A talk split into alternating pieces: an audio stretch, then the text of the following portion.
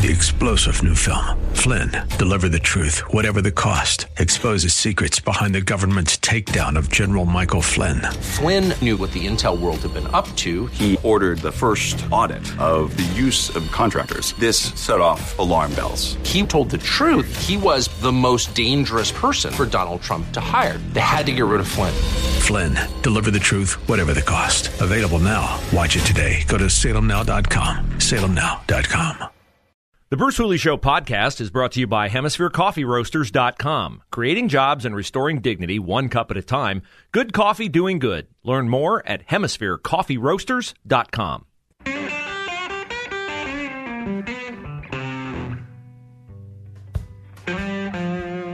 So I've been replaying aspects of Joe Manchin's interview last night, the West Virginia senator with Bret Baier. We would not have the Inflation Reduction Act, nor would we have had the victory party yesterday at the White House on the day that the Dow tanked 1,200 points and that you lost thousands, maybe tens of thousands, in your retirement account.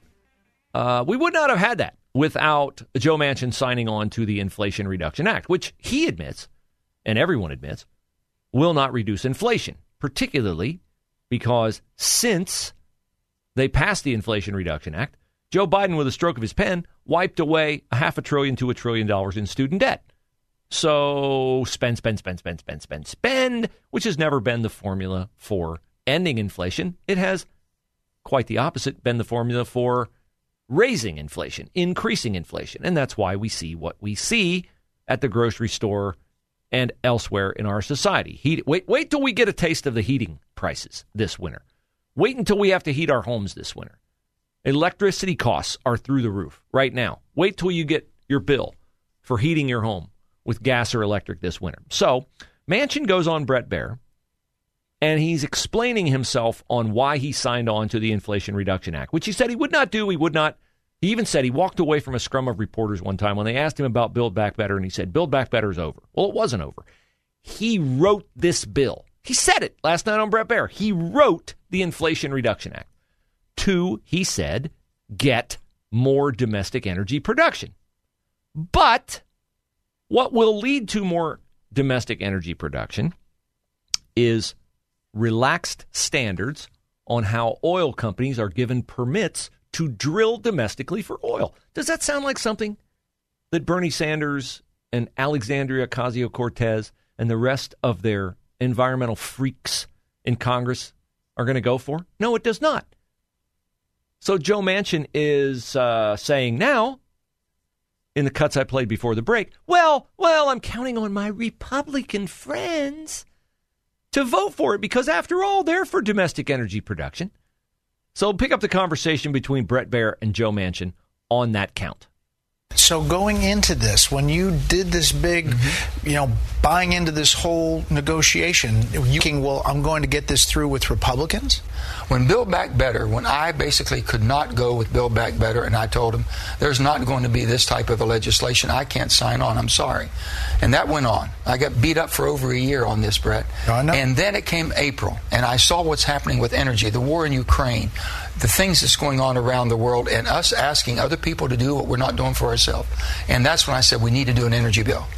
And to Schumer's, to, his credit, he says, "You're chairman of the Energy Committee. You have a staff. Why don't you start writing?" And I said, "You probably won't like it because it's going to be very balanced. I've got to have fossil. We do it better, and I will invest in clean technology. We have a responsibility." What if Schumer or Pelosi can't find the votes to pass the continuing resolution with this plan in it? What happens? Me, Are you willing to shut down the government if it doesn't happen? I won't be shutting it down because I'm voting for it. Now, the people that vote against it. Now, you ask me, my Republican friends. I really, truly, in my heart of hearts, believe that I have enough great common sense Republicans that says, listen, the IRA is behind us. That bill is over. It's already hmm. been signed. The IRA is behind us. The Inflation Reduction Act is behind us. Me greenlighting $80 billion for an expansion of an armed IRS so they can come after you and torment you the way they are now tormenting Donald Trump with the DOJ and Mike Lindell with the DOJ and other Trump associates. That's all behind us. Let's smile and be friends. After all, I've wiped the blood off my hand from stabbing you in the back by signing the Inflation Reduction Act and plunging us into more inflation. Please Now, Republican friends, sign on to my liberalized permitting bill so I can look good to my West Virginia constituents. I mean, the nerve of this guy. The nerve of this guy, first of all, in how stupid he was to get played by AOC and by Bernie and by Pelosi and by Schumer. There's no way this permitting bill is going to pass unless, as Bret Baier said, it passes only because it's contained in a continuing resolution to keep the government running. And you say, well, you know, maybe they'll force it that way. But is this how we should be doing business in Washington? That you're forced to sign something you don't want to sign, which is the case with Manchin and which would be the case with AOC and Bernie on the permitting. You're forced to sign something you don't want to sign because it's glommed on to something else that you can't live without. This is how we get to a dysfunctional Washington. This is why we need one subject bills. One subject, nothing else, no add ons, no pork, no additional stuff. This interview just thoroughly disgusts me because it, it, it displays everything dysfunctional about Washington. For people at home, we're talking yes. about the inside politics, right. about how to get these deals done. They look at what they're seeing at the table, and inflation is not slowing. And this CPI report was bad today. Bret, I said a year and a half ago, and no one paid attention to me. I said inflation is real. Inflation will cripple you. It'll bring you to your knees. And in the areas of the state uh, or areas of the country that have people who are struggling every day to make ends meet, you throw another six, eight percent on top of everything else. It's almost it's almost Im- Im- impossible for but isn't it disingenuous to call this the the Inflation Not Reduction Act if we're looking at a CPI that actually goes up? It's the only thing that we have ever done that has a chance to really fight inflation. I, Experts say that it's not going to fight inflation at the beginning. It may over the long term, but uh, there are independent, nonpartisan groups that look at it and say it's not. And then, Senator, you add on to the student debt relief. Horrible which then erases any deficit reduction that this administration was touting. I had no control and do I do not support that. I think it's wrong. Don't blame me. Don't blame me. He starts out talking about how he knows we can't afford inflation. We can't afford the 8% tax that it is when inflation is 8%. And, and then he like throws up his hands like, "Oh, but you know, uh, it's not my fault. Don't blame me for anything." He knew. He knew student loan. The question on that was coming at the end of August. Did he ever think about getting an assurance from the Biden administration that they weren't going to do that? Hey, by the way, you want me to sign this Inflation Reduction Act? And I'm getting close to signing it, but I need a promise from you that you're not going to forgive student loan debt and you're not going to give back whatever's in this bill. No, he didn't ask for that. He didn't think of that. Or if he did think of it, he realized that, eh, you know, I don't really care. I just kind of want people to think that I care. Oh, man, this guy. Here's more. It gets worse. Are Democrats going to pass this? Are Democrats going to pass this? Well, I hope Democrats and Republicans will come to their senses, Bret. But you're I going really to need do. Republicans, right? We do need, and, and, I mean, in the House too. In the House too. Are you calling Republicans? Absolutely, yeah. We're working with. I'm just saying, listen, put your politics aside. Oh. If you're mad at me or whatever, take me out of this equation. The bottom line is, you have a piece of legislation in front of you that's been passed. Permitting is something we've always tried to do, all of us together, and I've been there with you. And why can't we look at that? We got a chance, and it'll, ha- it'll never happen again. Not in the next decade, maybe not in my lifetime. They'll ever get a chance to pass permitting. Because usually Democrats have not supported permitting reform. This is one time they benefit by it and they see it, but still, yet, there are some. There are some reluctant, no matter any situation, to do anything that looks like it might help fossil. I hope we come to our senses Put your politics aside. Take me out of the equation. Let me translate that. Sure, I caved to political pressure, but I want you to put political pressure aside. And I don't want you to think about the fact that I broke my word to you.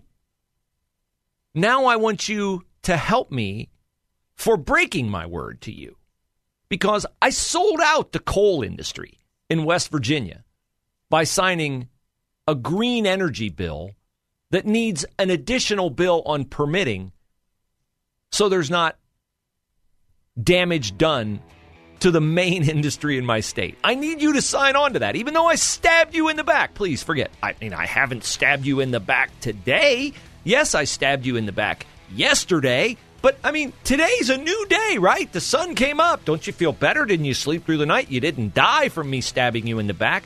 So forgive me for stabbing you in the back. And by the way, uh, how dare you uh, be beholden to political pressure? Sure, I caved, but I mean, we really need you not to.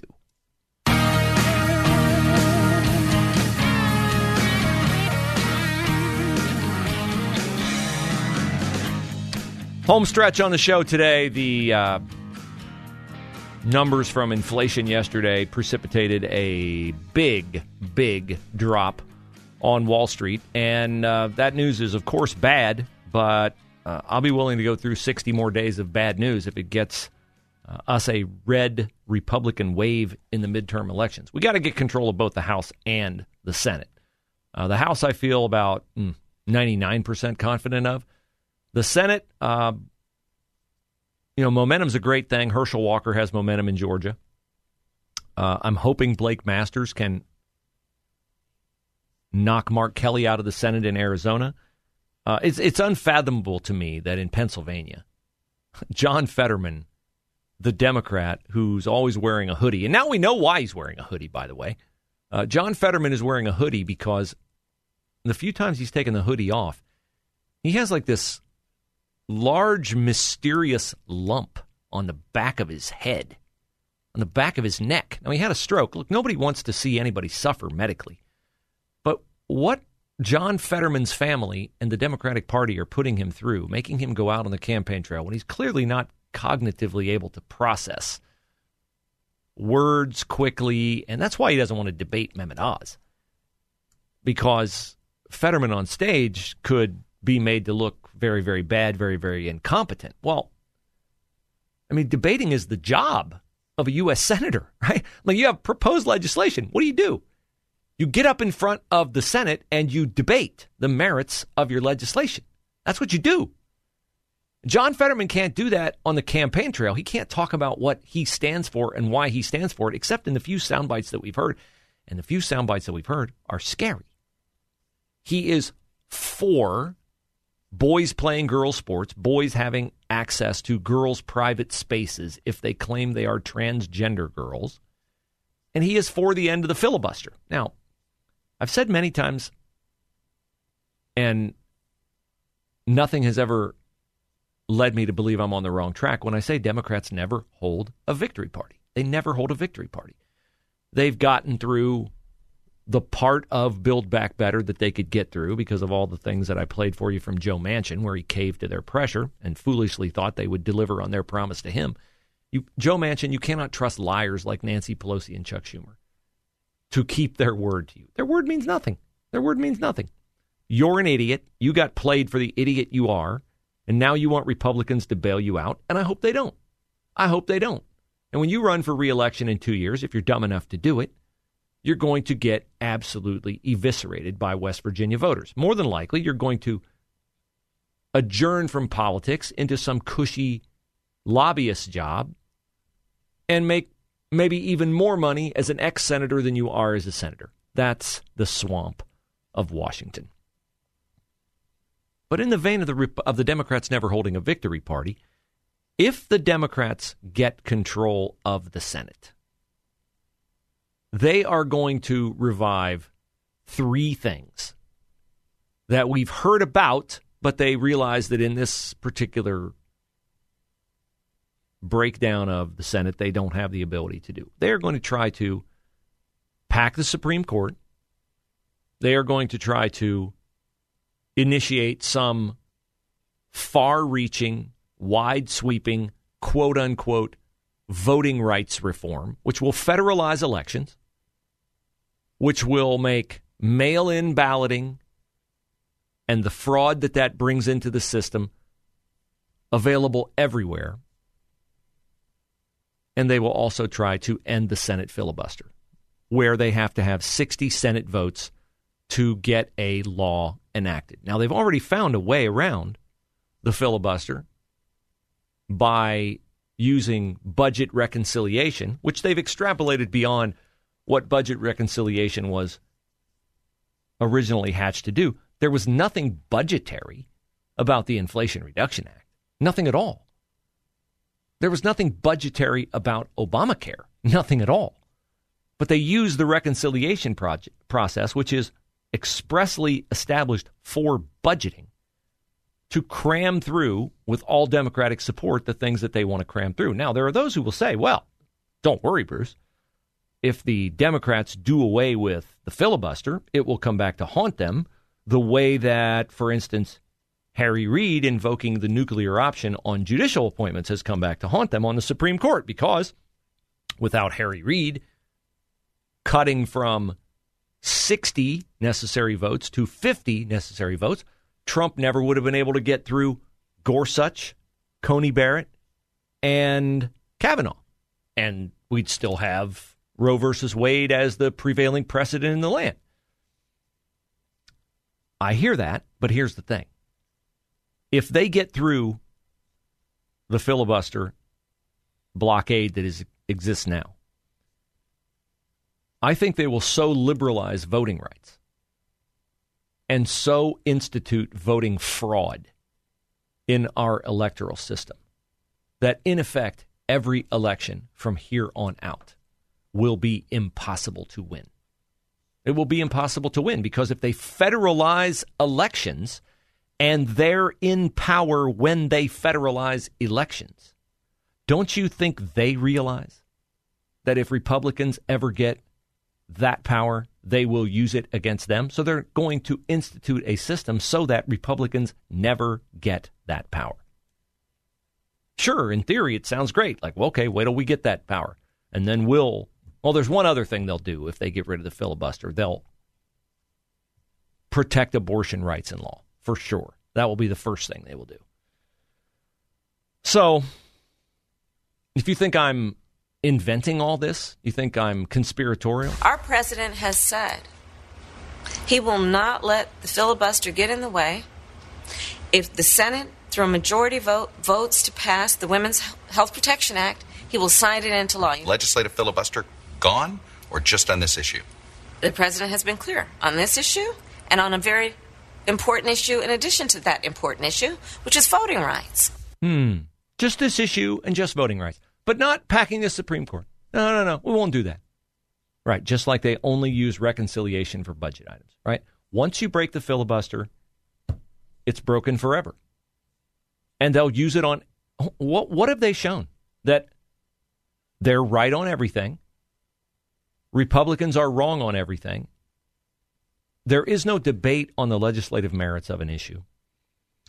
To them, everything is well. You don't you don't agree? You don't agree? Oh, well, um, the only possible way that you could not agree is that you're a racist or you're an extremist or you're a Nazi or a fascist. See, the days for civil disagreement are over. You cannot disagree with a leftist position, with a democratic position, because there is no room for disagreement. There's only an explanation of that disagreement boiling down to an inherent evil in you if you don't see it the way that they see it. So, this is why the Senate matters. This is why the race between J.D. Vance and Tim Ryan matters. This is why we've got to get Adam Laxalt elected in Nevada. This is why we need to get Blake Masters elected in Arizona and Herschel Walker elected in Georgia. If you don't get control of the Senate, if they get the ability to undo the last vestiges of the system our founders put in place, well, then we shouldn't be surprised that the country we inherit will not be the country our founders founded. Three star general Michael J. Flynn, head of the Pentagon Intelligence Agency, knew all the government's dirty secrets. He was one of the most respected generals in the military. Flynn knew what the intel world had been up to, he understood its funding. He ordered the first audit of the use of contractors. This set off alarm bells.